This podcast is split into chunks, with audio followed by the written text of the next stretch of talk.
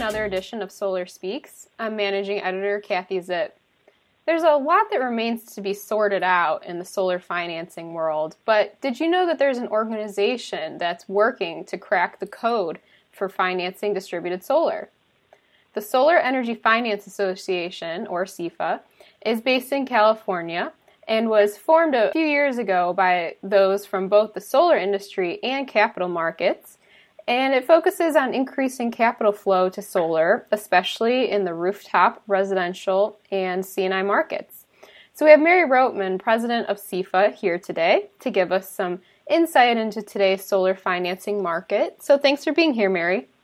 Thank you, Kathy. I'm looking forward to it. Absolutely. Now, I know that you did a Solar Speaks live interview at us Intersolar last year, 2015, with our associate editor, Kelly Pickerel. And this was at the time when we didn't know if the ITC was going to pass. So you had discussed some of the challenges there, including the fact that a few big financial players were tying up most of the industry equity due to the uncertainty.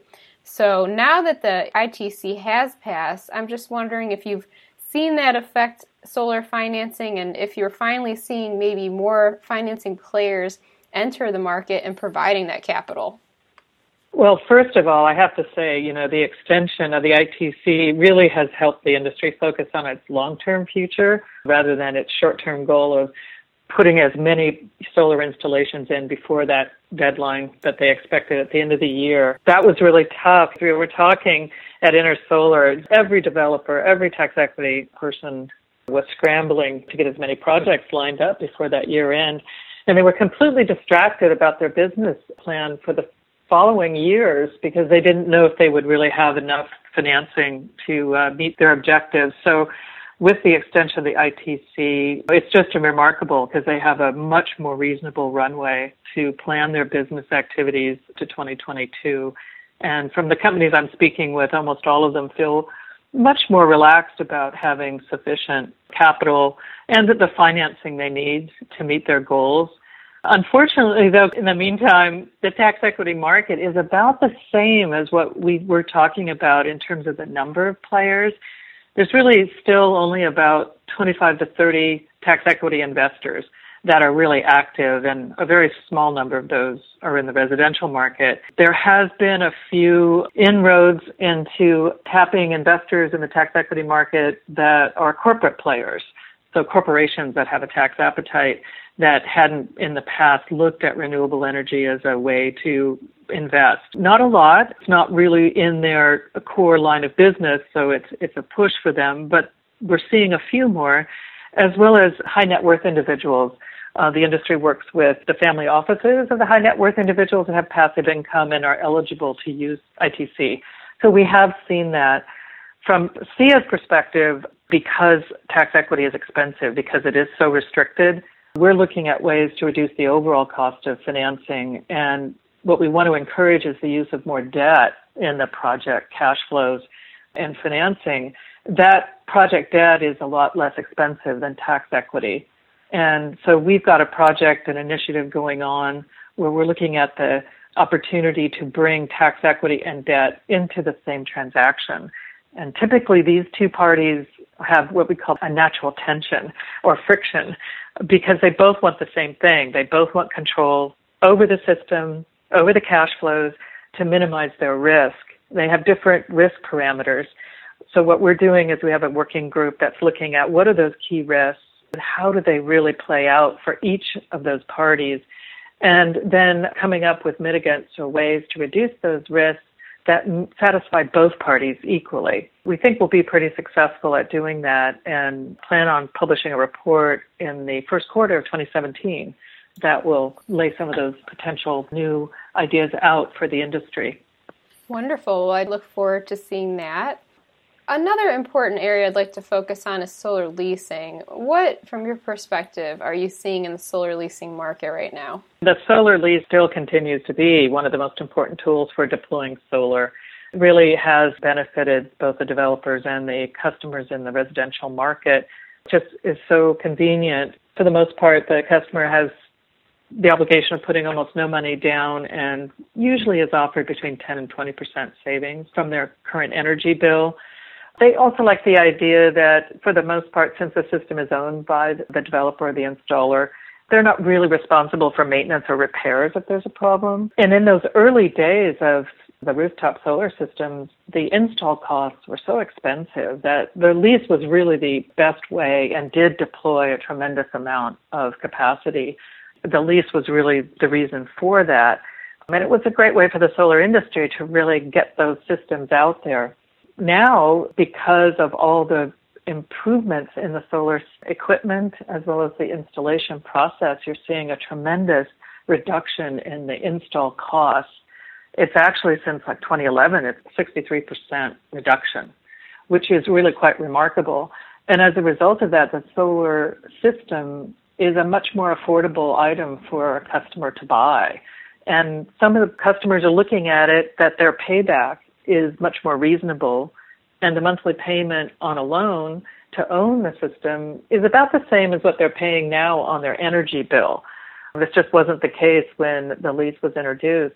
So we're seeing quite a growth in the solar loan market as opposed to the lease. It's actually shifting where leases were about 80% of the resi market and now it's coming down to maybe 60%, could be a little less with solar loans growing where customers want to own that system on their rooftop and really feel that they get 100% of the benefit of not only the ITC but also the energy that's produced by that system. So at SEFA, we think this is really a great positive development, you know, because what it shows is the industry is evolving and being able to develop more products to meet the different needs and situations of their customers. And it really means that also there'll be more solar deployment. We focus on making sure that the different products in terms of financing to the customer, that they're kind of standardized, that they're easy for the customer to understand, and we promote best practices and adherence to you know all the regulations and laws around when you have a consumer product uh, like a lease or a loan because it's just very important that the industry everyone have a positive experience. And it also helps keep like bad actors out that could put a, a bad impression about solar so we're very excited about these developments so you definitely see loans becoming more popular Yes, it's a direct function that solar systems now, in terms of the install cost, are much more affordable, and the um, ownership is really attainable and economic to the customers. You'll still see both and PPAs as well, but the loan market is definitely growing. What about in the commercial market? That's it's a very upcoming market, a lot of attention on it What kind of financing mechanisms do you see working in the commercial scale projects in particular? That is such a great question because I think, as you're alluding to, the particularly the commercial, the small, the C&I market, as it's called, the commercial and industrial market, it has been the toughest nut to crack in terms of financing. It's just so very difficult to make the economics work for a lender or an investor because you know commercial projects are all different. They're very unique, each one of them. They have different locations, they're different sizes, they have different off takers. The economics of the underlying owner of the rooftop is quite different. So, you know, a lender or a, an investor has a hard time having the economies of scale deploying their resources to analyze the risk. So they tend to go to the larger projects or the more standardized residential rooftops. So this is an area that we spend a lot of time looking at and trying to facilitate. And the industry absolutely views this as the biggest untapped market because there are so many commercial rooftops. What we're seeing now coming into the industry to help a little bit, first of all, people want to tackle it, have a lot of different ways that companies are devising methodologies to help facilitate a more economic analysis. But also there's the deployment of warehouse financing. And this is a short term financing that allows a developer to originate a number of projects, could be the commercial projects over a period of time. The short term financing allows them to originate and close them, get them operational. They've had a chance to plan and, and try to streamline as much as possible the projects similarities. And then they're, what they're looking for is a refinancing of that short term operational debt into a long term debt or securitization, which is again a lower cost of capital, but who can also benefit from seeing that the projects are already complete in operation.